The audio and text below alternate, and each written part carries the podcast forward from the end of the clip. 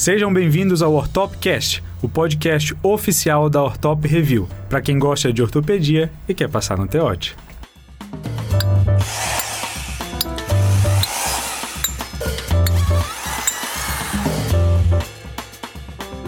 Pessoal, sejam bem-vindos a mais um episódio aí do nosso Ortopcast. E hoje a gente tem uma novidade muito bacana para vocês. A gente trouxe uma convidada, Vitor, fala sério. Uma convidada muito especial. Convidada muito de peso, uma convidada de peso. Doutora Patrícia Fux, seja bem-vinda ao nosso episódio aqui. Muito feliz de ter você aqui com a gente gravando. Eu que agradeço o convite de vocês.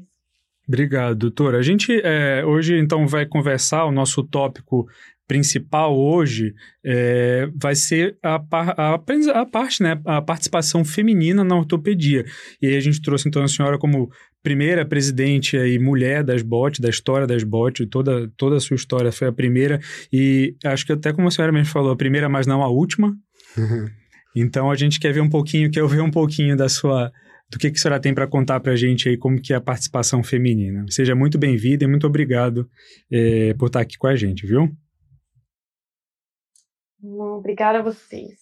Eu acho que o tema da ortopedia começou a ficar meio que na moda, porque um pouco antes de eu ser eleita presidente do OT, era um movimento que estava acontecendo em vários lugares, não foi só no Brasil.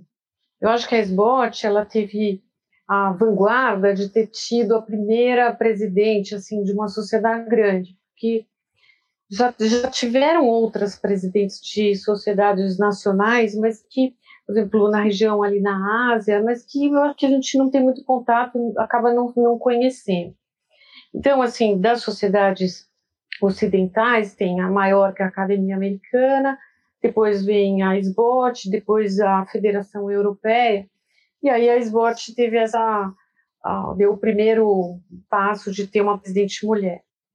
Mas eu acredito que eu não fui eleita porque eu sou mulher. Eu fui eleita porque eu estava fazendo uh, um, uma trilha dentro da sociedade. Eu participo da SBOT desde, do, desde quando eu fui chamada para ser examinadora no TEOT. Então, eu participei de moção de comissões e tudo.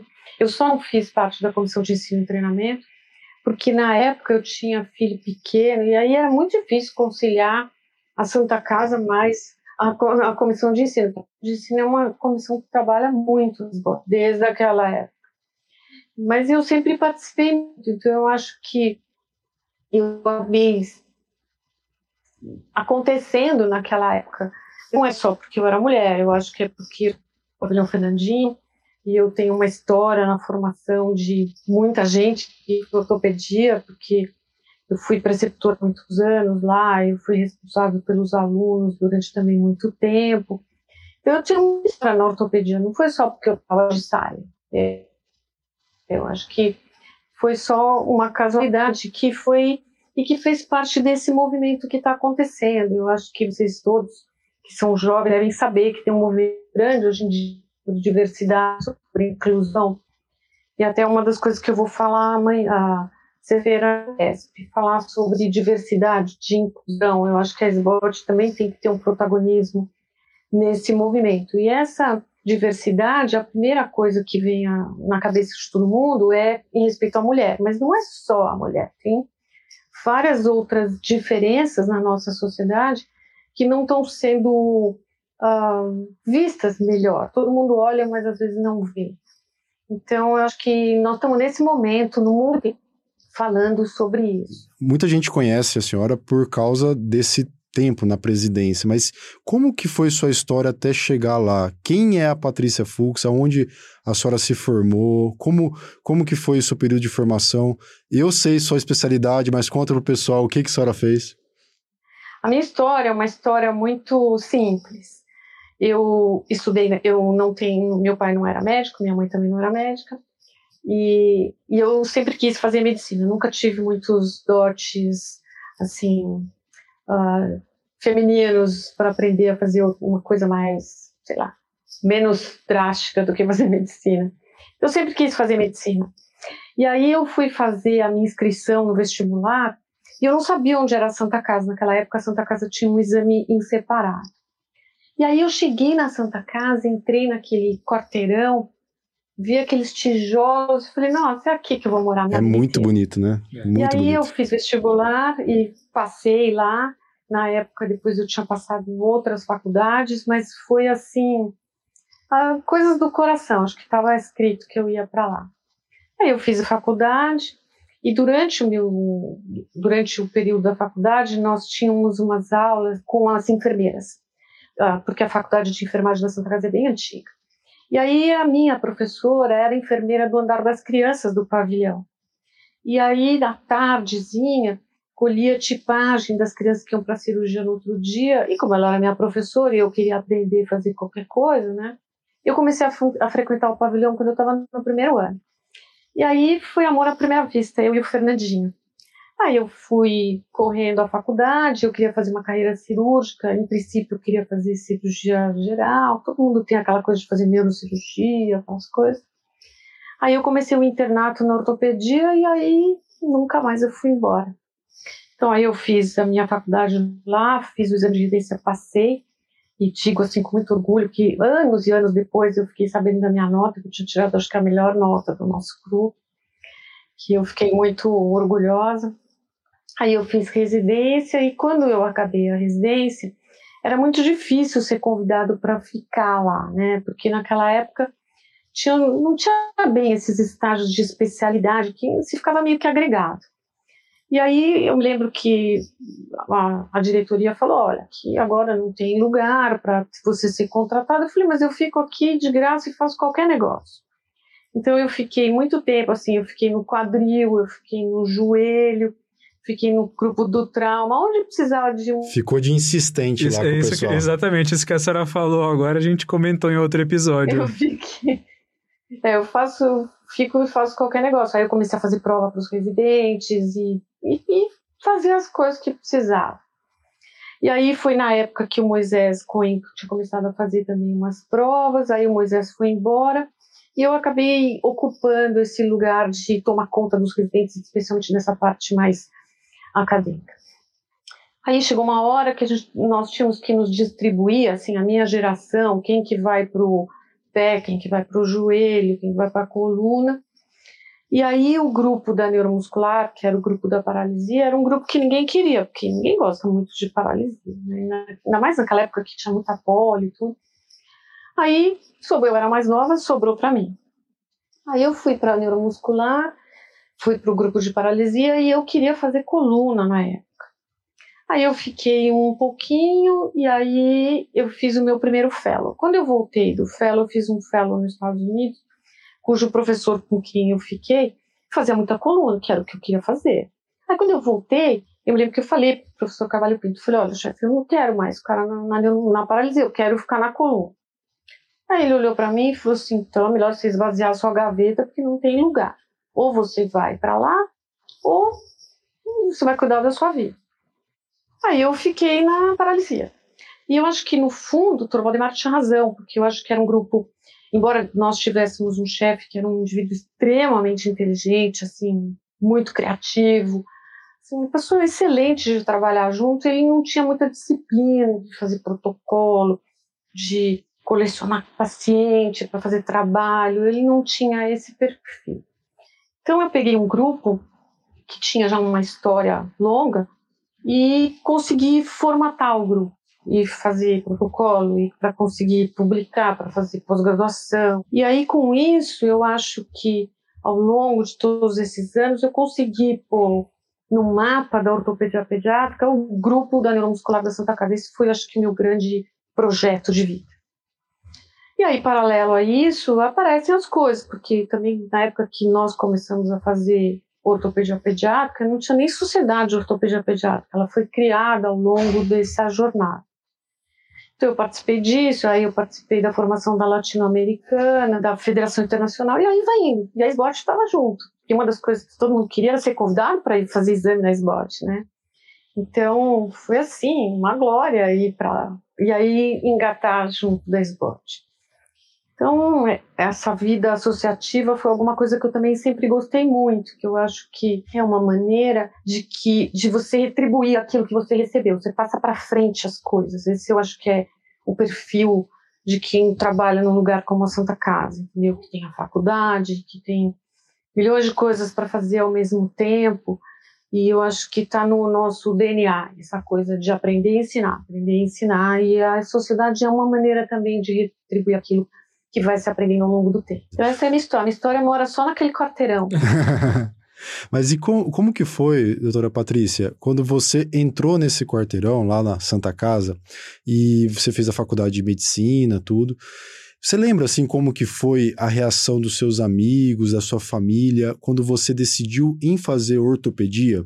Porque eu, eu, eu imagino assim que talvez naquele momento é, talvez tenha acontecido um pouco talvez de preconceito, um pouco de é, é, achar ruim de você a senhora numa época que não era tão comum quanto hoje em dia, muita gente já é. tem muito mais mulher. Na verdade, Giovanni, eu acho que eu até voltaria um, um, um, passo atrás disso, na própria faculdade de medicina, né? Antes da residência, até na própria faculdade de medicina, quando a doutora Patrícia é, é, fez a formação dela, também não era tão comum ter mulheres médicas assim, né? Ainda era uma medicina de, de, de autoritarismo, assim, do médico, do homem, do, do, do, de ter aquela questão da, da. Não, o médico mandou fazer é aquilo e tal. Então, acho que isso deve ter sido um desafio desafio até muito antes da residência de ortopedia, né? É, é, isso daí foi só, tipo, a, a cereja do bolo, né? O segundo, o segundo passo. Eu acho que as coisas mudaram muito. Na minha turma, nós éramos em 100 e tinham 18 meninas só. E, e também foi assim, um, um, eu fui muito afortunada no, na minha jornada, porque o meu pequeno grupo dentro dos 100 eram sete meninos e eu. Então eu já era uma franca minoria no meu próprio grupo. E esse grupo, nós somos amigos até hoje. Tem três colegas desses oito, do, três meninos que ao longo dessas décadas faleceram, mas os nós cinco, nós nos vemos sempre, nós almoçamos de vez em quando, nós comemoramos os nossos aniversários e religiosamente nós celebramos o nosso aniversário de formatura perto do Natal. Então, como o meu grupo são cinco uh, colegas que têm a cabeça muito boa, ninguém ficou horrorizado porque eu queria fazer ortopedia, porque isso foi aparecendo. Quando chegou no internato, que eu falei que eu estava apaixonada, eles, é isso mesmo, a gente tem que fazer o que a gente gosta. Mas eu acho que tem preconceitos. Eu tinha colegas mulheres da minha turma que falavam que ortopedia era um horror, que, que eu ia fazer na ortopedia, que isso lá só tinha troglodita, aquelas coisas assim, porque a, o folclore é que o ortopedista ele só tinha que ser grande e o resto não precisava. Né? Ele não precisava ser forte. Aquele do estudo duplo cego com eletrocardiograma, ele não precisava ser muita coisa. Então, assim, e isso também não é verdade, porque desde a minha época, as melhores notas naquele exame de, de postulado para ir à residência nos Estados Unidos as maiores notas foram sempre dos candidatos da ortopedia. Se você vê as notas, por exemplo, em Harvard, quem entra para ortopedia, quem vai fazer cirurgia cardíaca, provavelmente o cara da ortopedia foi melhor ranqueado nessas notas. Sempre foi um pessoal bem mas aqui todo mundo tirava sarro, né? Olha, ortopedista só precisa ser grande, precisa ser forte, não precisa estudar, aquelas coisas. Isso é uma coisa que a senhora falou, é verdade, né? Até hoje, até hoje ainda é uma coisa muito forte. Essa a gente luta bastante para quebrar Quando esse tabu, assim. um dos professores que, tá, que era examinador, que depois ficou muito meu amigo, ele falava para mim que eu estava destruindo a fama da ortopedia, porque não precisava nem ser grande, nem ser forte para fazer ortopedia. Então, assim, eu acho que todo mundo tem essa reserva de mercado, sabe? Aquela coisa, ó, eu não vou deixar gente diferente jogar, porque vai que joga também, né? Joga melhor do que eu, às vezes, acho que tem muito disso, né? mas, né? O medo. É, mas na residência, que eu também fui sozinha, no meu grupo de residentes, eu fiquei sozinha como mulher no pavilhão muito tempo. Eu acho que eu não tive problema, porque eu sempre briguei para ser tratada como todo mundo. Eu não queria que ninguém tratasse diferente. Era para levar bronca, levava bronca a todo mundo. Inclusive, doutora Patrícia, até, uma, até um ponto que a gente queria te perguntar é isso. É, você, a senhora acha que hoje as mulheres na residência de ortopedia elas são tratadas de maneira diferente? O que, que eu quero dizer diferente? De uma maneira especial, uma proteção extra a essas meninas? Ou a senhora acha que não? O que eu prego, e eu até acho que eu tento ser o mais vigilante possível, porque como eu fico bastante tempo no departamento, E lá as paredes têm olhos e ouvidos. E aí, quando alguém identifica alguma coisa, a primeira coisa que eles fazem é ir me contar. Então, eu procuro que todo mundo seja tratado igual, entendeu? Eu acho que as meninas não têm nenhum tratamento diferente. O que eu evito é que tenha tratamento diferente para ruim com as meninas. Porque sempre tem algum episódio, alguma coisa assim, mas eu acho que quem está na ortopedia tem que ser ortopedista, tem que ter atitude, tem que ser civilizado, só não pode ser massacrado por alguém acima dela, que isso está errado. Mas isso está errado em qualquer lugar, não só na ortopedia. Então, por exemplo, as residentes que passam comigo, eu acho que eu nunca tive nenhum problema. E eu acho que até o contrário, porque tirando os anos da pandemia, sempre no Dia Internacional da Mulher, eu sempre faço um almocinho, porque tem uma opção de secretários no departamento, com as residentes e as estagiárias, para que comemore o Dia Internacional da Mulher. Assim como nós fazemos, eu e a Maria Fernanda, que é a atual diretora, um almoço de Natal das meninas, e os meninos não são convidados. E ao contrário, as meninas são dispensadas do que elas tiverem que fazer porque ninguém vai me contrariar que uma hora do almoço antes do Natal vai fazer diferença, né? E eu costumo levar o meu grupo para almoçar antes do Natal. Então, os meninos também são paparicados, mas o almoço das meninas é religioso. Então, eu acho que, gente, eu acho que todo mundo tem que estar tá alerta para evitar isso. Vocês que são preceptores são, têm uma responsabilidade muito grande nesse, nesse uh, mundo. Primeiro, porque o preceptor ele é alguém que tem que dar um exemplo. Ele tem que dar um exemplo de formação e de informação. E no começo, a, fo a formação da pessoa é mais importante do que a informação. Ter postura, tratar todo mundo direito, pôr a camisa para dentro da calça, sabe? Eu não chamo nenhuma mãe de paciente no meu ambulatório que é SUS, eu não chamo nenhuma mãe de você, eu chamo de mamãe a senhora. Porque eu acho que ela merece o respeito, eu nem a conheço. E eu tenho paciente antigo que me chama pelo nome, e eu continuo chamando a mãe do, do, da criança maior agora de senhora. Então eu acho que você tem que ter postura, você tem que dar um bom exemplo. Porque o que você vê de coisa ruim fora pode ser que a pessoa não tenha tido uma formação adequada também. Então, se, você, se o preceptor é vigilante para que essas situações extremas não aconteçam, ele cria um ambiente de harmonia. E aí o tratamento é igual para todo mundo. Todo mundo tem que almoçar na hora do almoço, todo mundo tem que jantar na hora do jantar e todo mundo, se puder, vai dormir no plantão. Então, acho que tem que criar esse ambiente de respeito. Isso é a coisa mais importante. E eu acho que isso foi uma coisa que eu consegui durante a minha residência, ser tratado igual a todo mundo, a ter direitos e deveres iguais. Eu nunca tive nenhum tratamento especial e também nunca nem pedi. E isso também serve no ambiente associativo, entendeu?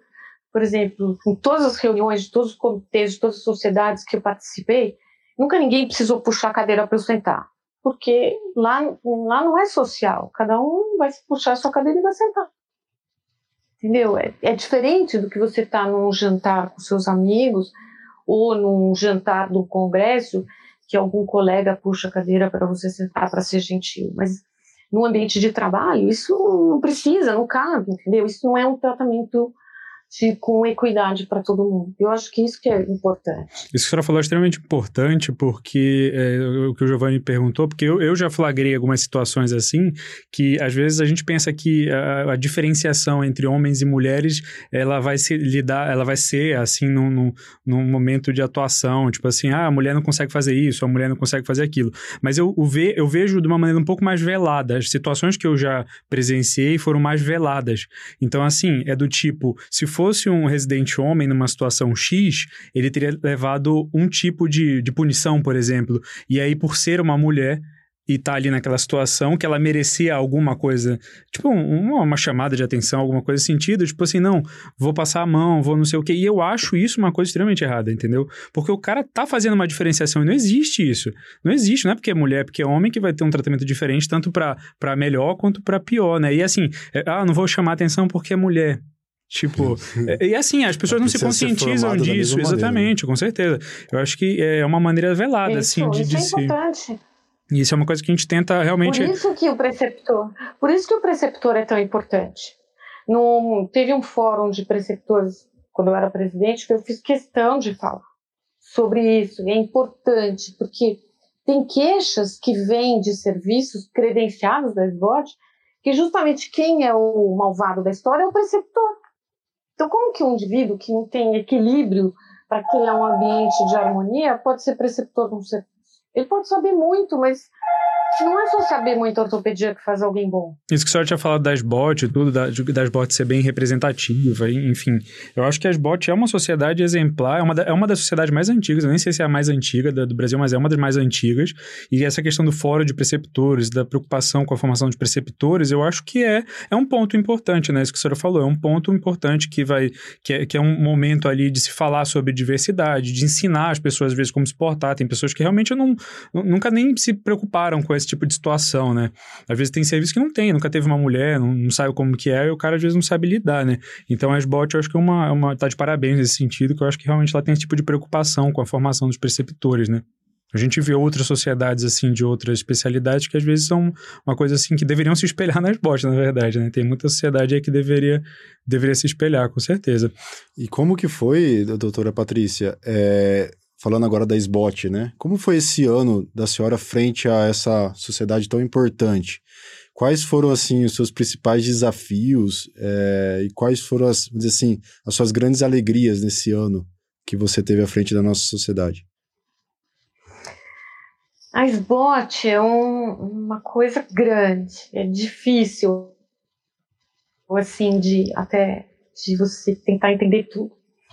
Mas por nós termos uma sucessão, assim, que sempre tem o segundo vice-presidente, o primeiro vice-presidente para depois ser o presidente, ele faz essa, esse gancho, que eu acho que isso é importante. Então, não tem uma quebra entre as gestões. E desde a minha primeira diretoria, que eu fui a segunda tesoureira do Romeu Kraus, ah, foi em uma época que eu já era também tesoureira da Sociedade Internacional. E aí, quando eu fui eleita tesoureira, eu nunca tinha visto um balanço, eu não entendia nada disso. Aí eu fui estudar para ver como é que faz, né? E aí eu tive uma assessoria muito grande, que eu tenho um amigo que é um economista que entende muito dessas coisas, assim, para entender o que, que é orçamento, com que foi uma crise, isso foi 2009, então teve toda aquela crise, a esporte precisava cortar custo. Então, assim, eu aprendi a ter essa visão assim de empresa que eu também não sabia como é que é. E aí você vai aprendendo. Aí quando eu fui eleita, eu, fui, eu fiquei um ano como segunda, depois um ano como primeira vice-presidente, e isso foi uma coisa que também gera um aprendizado. E aí uma das coisas que, a primeira coisa que nós fizemos foi, que já vinha acontecendo, mas foi, que era aquela reunião de planejamento estratégico, mas até então era um planejamento estratégico, mas ele não era muito, como que eu vou dizer, acadêmico do, ponto de vista de administração. E aí nós tínhamos, um, um ano antes, o João Maurício tinha ah, contratado na SBOT um professor que era da GV, e esse professor ficou conosco. Então nós fizemos um planejamento estratégico com todos os representantes da das regionais, com todos os presidentes de comitê, mas de aquele planejamento de trabalhar. Nós trabalhamos assim dois dias inteiros para trocar todas as ideias, estabelecer a nossa meta, entender o que, que era a missão, o que, que era o objetivo da SBOT, como que nós poderíamos viabilizar aquilo em três anos. E tanto é que ele foi revisto o ano passado, esse planejamento. Então, facilitou muito entender. Mas a SBOT é uma, uma sociedade complexa, ela tem 13 comitês, ela tem o presidente uh, tem que aprender que ele não é o chefe da, o chefe da tribo, ele é o presidente de um conselho, que é a diretoria. Tem que aprender a dividir as, as decisões e as responsabilidades que elas trazem. E eu tive uma diretoria muito boa, todo mundo trabalhou muito junto comigo e para a sociedade. Então, foi um ano que eu aprendi muito, eu trabalhei muito, viajei muito. E foi uma experiência única, única. Ainda mais que aonde eu fui, por ser esbote já era uma coisa importante, ainda por ser eu que era mulher, ainda chamava mais atenção, né? Então nós nós participamos do café da manhã dos presentes na academia, que é um, um acontecimento, preparar aquilo que você vai falar para todo mundo, depois no effort. Então assim, as botes onde nós onde nós estivemos, nós estivemos lá e marcamos um lugar. Então que eu acho que isso foi também que é uma continuação, porque a Sport vem vindo, todo, todos os presentes são até muito mais importantes no meio ortopédico do que eu, mas assim. Muita humildade. institucionalmente, nós tivemos uma representação muito interessante. Então, eu aproveitei muito, foi uma experiência espetacular, única, única. E hoje a senhora tem alguma participação, doutora, ainda nas botes? O que, que a senhora tem? Qual que é o seu cargo agora? Eu, eu só faço parte do Comitê de Relações Internacionais, porque eu conheço muita gente, mas por causa disso. E, e quando tem alguma coisa que eu possa ajudar, e eu estou sempre à disposição da SBOT, na verdade. Que eles precisarem. Por exemplo, agora nós queremos fazer esse movimento do Neus da diversidade, porque as, as outras sociedades estão fazendo comitê sobre isso. Isso, a, a diretoria atual, que é o Jorge Santos, que é o presidente, está muito engajado nisso, então nós estamos trabalhando para ver o que, que nós vamos fazer mais. Para se posicionar Agora, nessa... o Congresso sim, vai sim. ter alguma coisa assim importante para marcar que nós estamos nessa maré. Já tem algumas coisas assim da, da mais é, na questão da representatividade feminina já, né? Tem a AMOB também, né? Já melhorou muito, todos os comitês tem, não, e mesmo dentro das boards, todas as comissões e comitês agora tem várias colegas mulheres, então a coisa está andando, porque também agora tem mais gente, né? Porque na minha época também não tinha muito. A gente tem visto né? isso, a gente tem o nosso Instagram, né, o Top Review, a gente vê que não são ainda a maioria, mas uma boa parte do nosso público é feminino, e inclusive eles, eh, algumas pessoas chamam a gente eventualmente para participar, para dar aula, para liga acadêmica, para faculdades e tudo, e a gente vê uma presença feminina muito grande, né? Muito grande. Acho que cada vez mais elas estão se interessando, até porque, acho que aquilo que a senhora falou, aquela questão daquele tabu do ortopedista ogro, de não sei o que, papai, isso tá caindo por terra cada vez mais, graças a Deus, né? Nossa especialidade. A minha mulher, quando eu entrei na ortopedia, a minha mulher, a minha mulher é médica também, ela ficou impressionada, assim, com o quanto que a gente estudava, com como que é, tipo assim, ninguém nem imaginava que era desse jeito, né? Então, acho que isso, isso junto com esse tabu que tá caindo da ortopedia, tá atraindo cada vez mais o público feminino, que é repelido naturalmente, eu acho, por esse tipo de, por esse tipo de, de estigma que tinha antigamente, né? Eu falo até mais, Vitor. Eu falo que as mulheres, se a gente não tomar cuidado, elas vão tomar nosso espaço, vamos dizer assim, brincando. Porque as mulheres são, ela, assim, eu vejo assim, elas são muito mais dedicadas que a gente. São muito mais o, o homem é muito mais relaxado, né? Ele, para ele, tanto faz, tanto fez. Agora, as mulheres, elas são, às vezes, mais perfeccionistas, mais detalhistas, mais dedicadas, mais cuidadosas mesmo com, com os pacientes. E a gente vê isso até da doutora Patrícia, né? Você vê que o tempo todo ela tá falando de dedicação exclusiva, né? Eu acho que nós nunca vamos ter uh, mais mulheres do que homens na ortopedia, porque ao longo dessas últimas, pelo menos dessa última década, o número de mulheres na, nas faculdades de medicina, tem faculdades que tem mais mulher do que homem. Sim, e aí, quando chega assim. na residência, não tem da liga, fazem um monte de coisa, porque quando está na faculdade, tudo é alegria, alegria, tudo caiu na rede é peixe. Então, essas ligas aprendem bastante, tem outras atividades, então engaja o pessoal jovem de fazer. Mas aí, na hora que chega no final, aí não sei o que acontece, porque não tem muita mulher. Mas eu, porque eu também acho que tem que ter uma certa empatia naquilo que você faz, entendeu? Por exemplo, na pediátrica tem bastante mulher, na mão tem bastante mulher. Porque às vezes tem mais a ver com ser mulher, porque mulher que vai ser mãe, na a família. So, a, so, a senhora acha que existe subespecialidade feminina? Ou assim, Não, qualquer eu não especialidade é, uma mulher pode fazer? Qualquer especialidade. Porque na ortopedia, ninguém faz nada sozinho. Nem tirar um cisto sinovial você faz sozinho. Você não reduz é verdade, um quadril é sozinho. Só que você não tem vergonha, você não pode ter vergonha de falar, olha, eu não consigo fazer, porque as coisas não foram feitas para fazer a duas mãos, elas são feitas para fazer a quatro mãos. Então, ah, hum, se você achar que tem alguma eu acho que o quadril é legal? A Roxana faz quadril. Eu, por exemplo, não tinha nenhuma empatia com o tipo de doente que o quadril atende, que é muito uma população adulta. Assim como, por exemplo, não, não gostava muito de mão, porque eu acho que, não sei, é um tipo de cirurgia que não tinha nada a ver comigo. Então tem que ter uma certa empatia. Você pode fazer joelho, você pode fazer pé, pode fazer qualquer coisa. Doutora Patrícia, a senhora acha que tem. Mas a senhora acha que tem alguma coisa. A senhora acha que tem alguma coisa nessas subespecialidades que fazem a mulher ter mais empatia, porque a gente vê, né, um, um volume assim maior de mulheres fazendo pediátrica, fazendo quadri, fazendo mão. A senhora acha que o, o instinto maternal, assim, modifica alguma coisa na, na pediatria, assim, por exemplo, faz de vocês melhores ortopedistas pediátricos? Não. Eu acho que a maternidade, o XY faz uma diferença de, de pessoa entendeu? Eu acho que a mulher ela tem uma coisa mais de, de empatia com outras pessoas do que o homem. Porque a mulher é diferente do homem.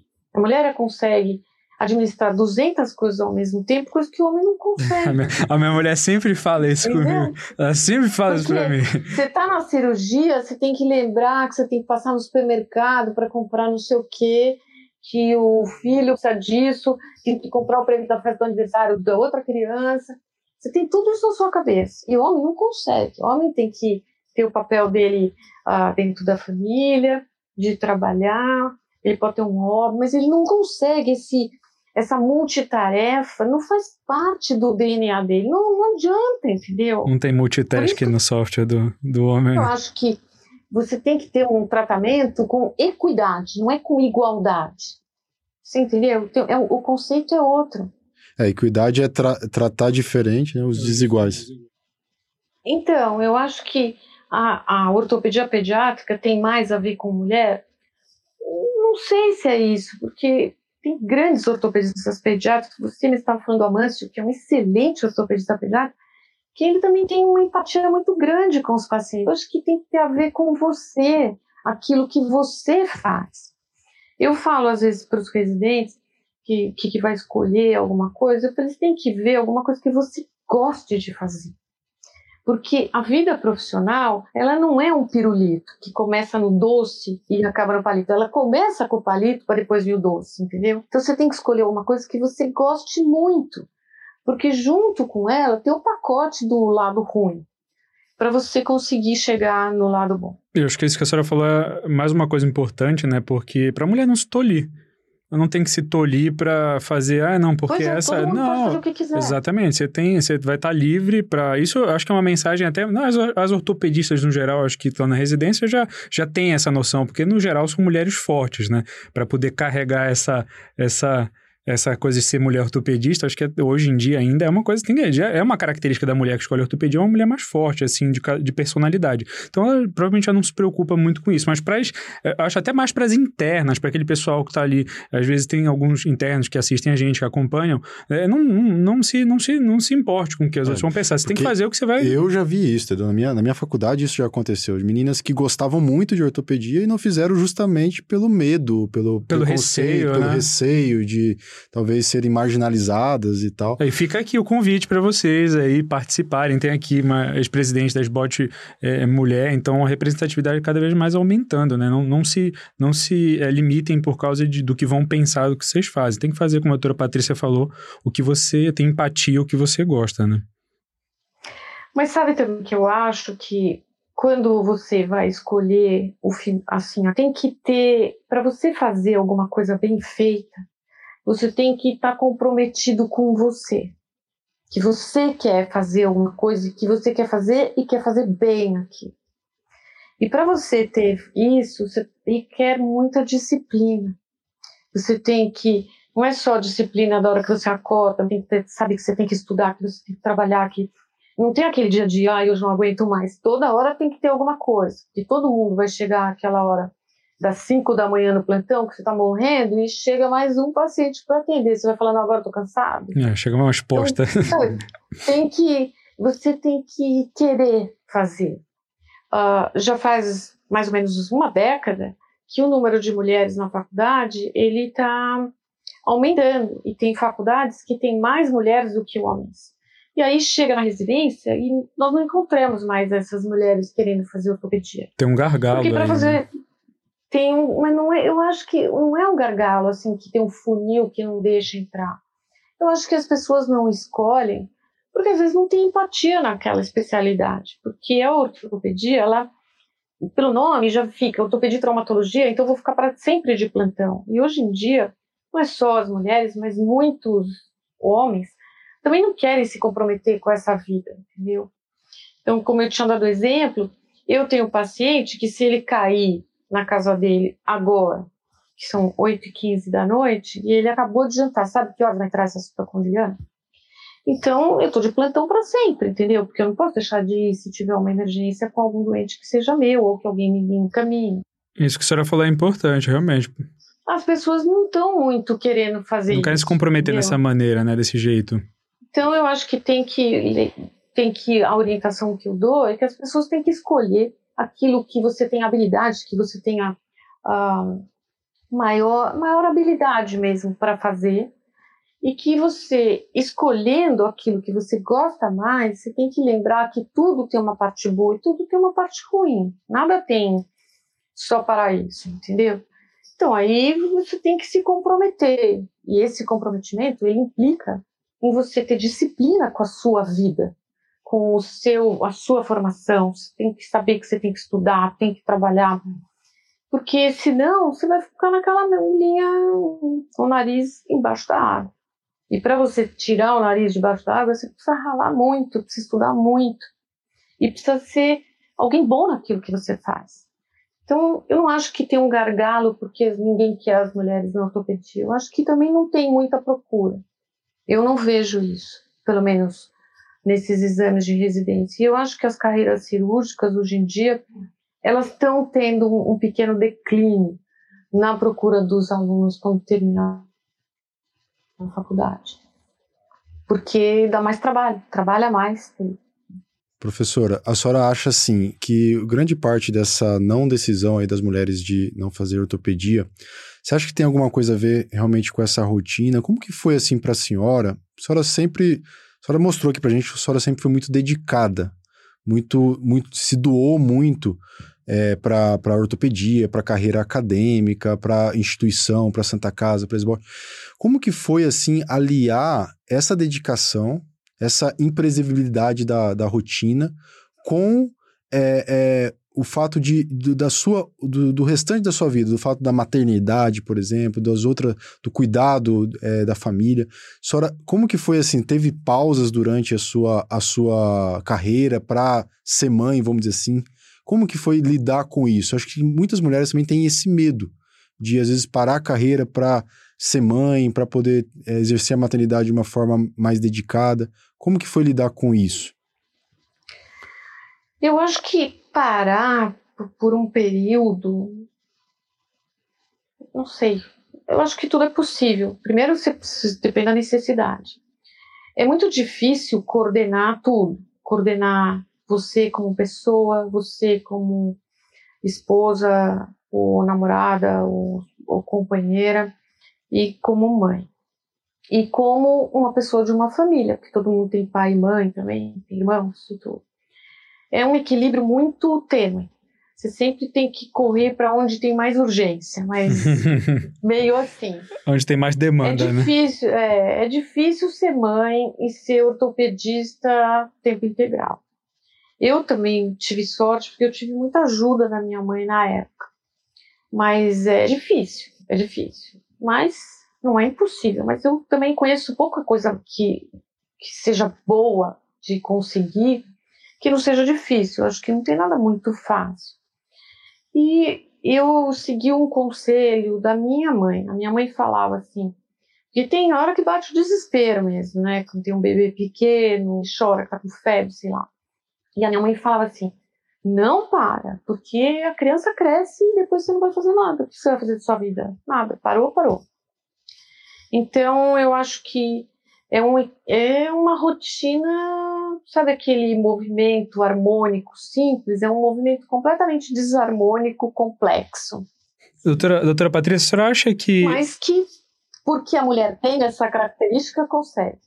É uma, é uma, uma dúvida que me surgiu agora. Assim, a senhora acha que o, a maternidade é, mudou alguma coisa na sua prática clínica? A senhora acha que depois que a senhora se tornou mãe, a sua empatia mudou pelos pacientes? Talvez a senhora tenha se colocado um pouco mais assim no lugar, entendido um pouco mais algumas coisas? Ou a senhora acha que não? Se foi uma coisa que não, não mudou muita coisa? Eu, eu sempre fui da política que o paciente tem sempre razão. Entendeu? O paciente que vem e que está com gesso e chora, você tem que tirar o gesso e ver. Pode ser que não tenha nada. Mas o freguês tem razão, tem que ver. Então, depois que eu fui, depois que eu fiquei mãe, eu acho que eu valorizo até mais a queixa, porque a mãe sente quando tem alguma coisa errada. E claro que você tem que balizar extremos, mas eu acho que quando você sente na pele é complicado. A minha filha, por exemplo, ela caiu, ela tinha uns 5, 6 anos, na escola. E 10 pessoas viram aquele raio-x de cotovelo e teve 10 diagnósticos. Porque ela era minha filha, entendeu? Aí, você faz o quê? então, tem que tratar a moda da casa. Vamos fazer o que na demanda. E aí você fica, você tem que aprender a ler. Tudo, tudo a gente está aprendendo, entendeu? Essa que é a verdade. Não tem nem certo nem errado. Eu acho que eu fiquei mais. Não sei. Eu, eu gosto muito de, do, daquilo que eu faço. Então, assim, eu presto muita atenção no paciente. Talvez porque eu acho que a idade traz também uma compreensão de situações que quando você é jovem você não presta atenção. E é um exercício você olhar e ver. Sabe? Você tem que olhar e estar tá sempre pensando o que mais que tem. E nisso você vai aprendendo a lidar com, as, com situações diferentes. Acho que é bem isso.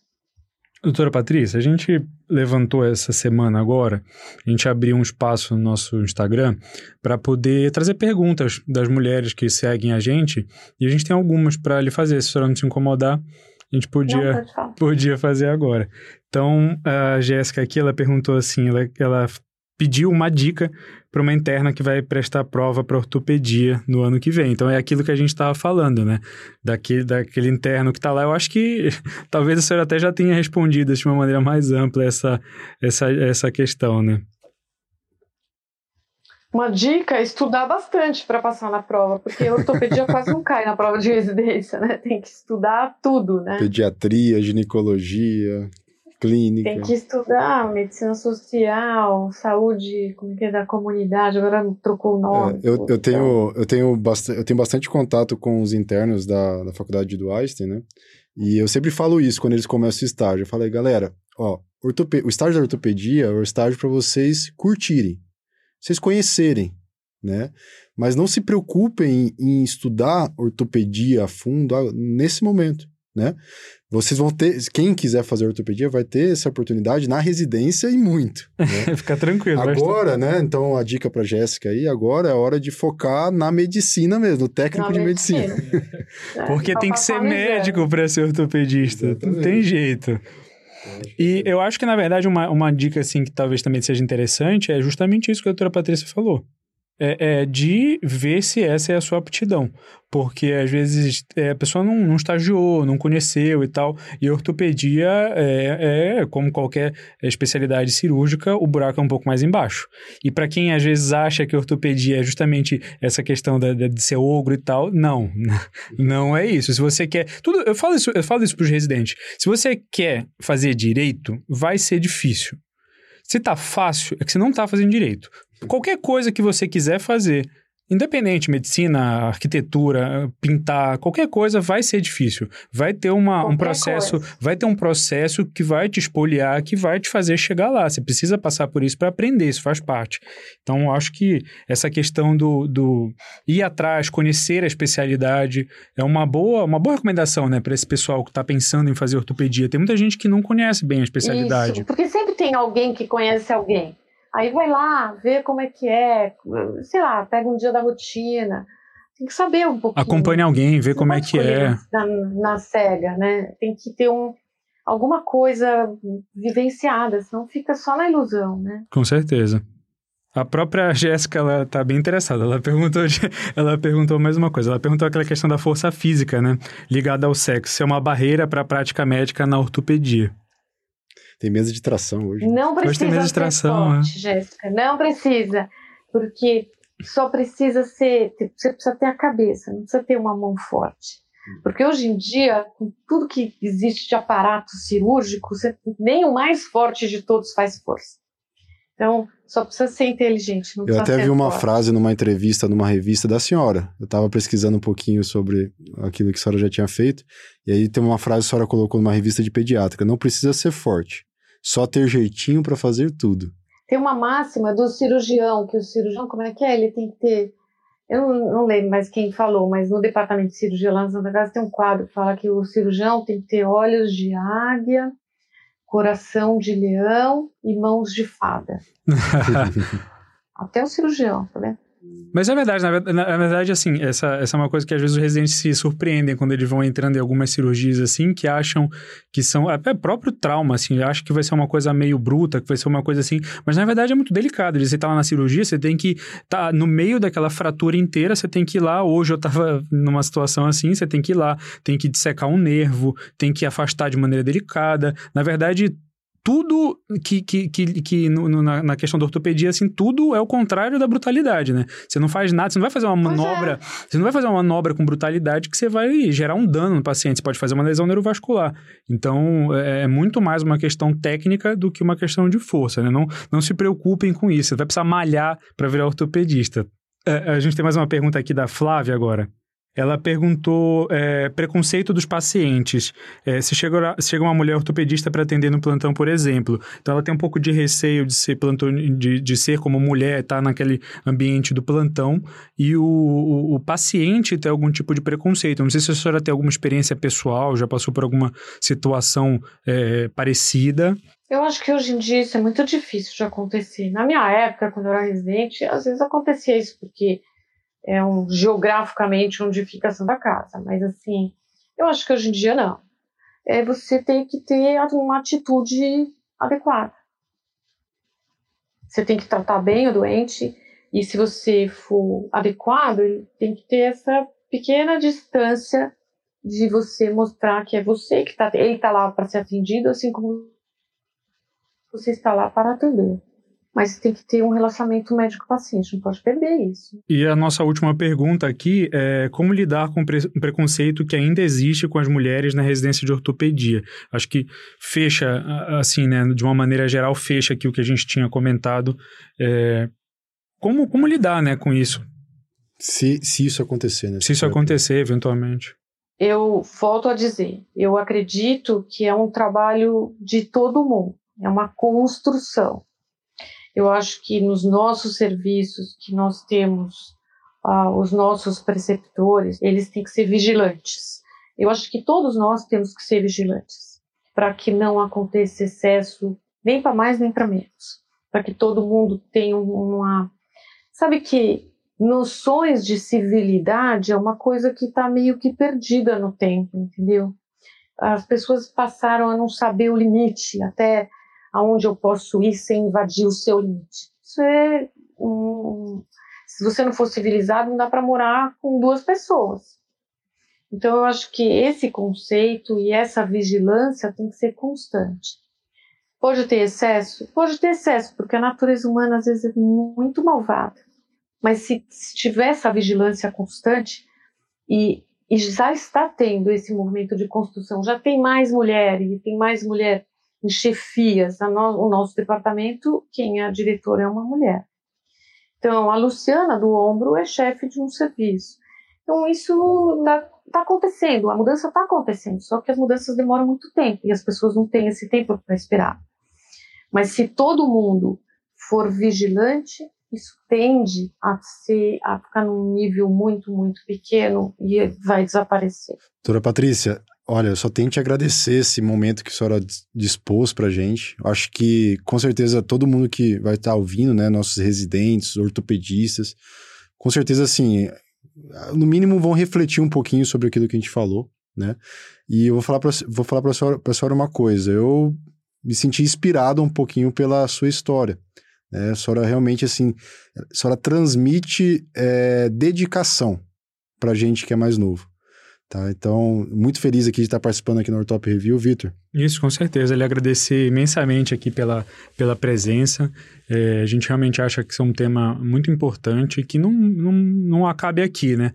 Que isso realmente motive. A gente tem, a gente tem essa, esse quadro aqui, esse, o podcast e tudo, para justamente fazer isso, né, cara? Fomentar Levar, esses fomentar assuntos. esses assuntos, é, é justamente trazer à tona essas coisas e, e tirar qualquer tipo de barreira que eventualmente possa existir. Então, se você aí é uma interna, está querendo fazer ortopedia, você tem aqui um grande exemplo é, de mulher ortopedista que chegou ao que seria o cargo máximo aí da, da sociedade, a, a presidente da sociedade, já foi presidente da sociedade. Então, assim, nunca, nunca se coloque em limite, sendo você mulher, sendo você homem, sendo você, enfim, o, o que você for, a, a- diferença que você tiver, você nu- nunca, nunca ponha limite, né?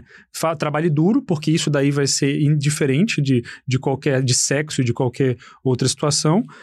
Tenha, seja sempre respeitoso com os outros, porque acho que isso que é o que, o que, fome, o que é, tá entre as relações interpessoais, né? Então, doutora, lhe agradecer muito aqui, se a senhora que tiver ah, um site, alguma coisa que a senhora quiser, um Instagram, alguma coisa que queira que lhe siga, porque realmente a senhora não precisa, já Eu acho todo que, mundo Vitor, já conhece. Eu acho que tem uma maneira mais certa, de- mais fácil de achar a doutora Patrícia. É só ir lá É no, só ir lá na no pavilhão. Casa. É só ir lá no pavilhão. Só ir lá que encontra. Doutora Patrícia, deixa uma palavrinha aí para nossos ouvintes para a gente encerrar esse episódio. Que eu posso dizer? Eu posso dizer que a ortopedia é um mundo muito interessante, muito profundo, muito diverso, mas também muito divertido, que dá muita, muito retorno. Eu acho que é uma especialidade muito boa, muito boa.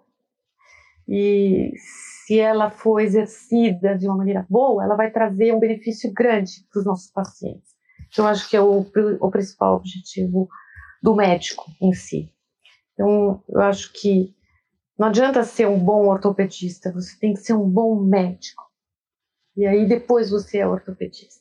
Eu acho que essa é a mensagem. Excelente. Muito obrigado. Muito obrigado mesmo, tá? Espero, galera, que vocês tenham gostado aí desse nosso episódio. Conversamos aí com a primeira presidente mulher da SBOT, Sociedade Brasileira de Ortopedia e Traumatologia. Até o próximo episódio. A gente se vê em breve. Vitor, manda um abraço aí pro pessoal. Abraço, pessoal. Obrigado por, pela acompanhar a gente aqui. Tchau, tchau. Até o próximo episódio.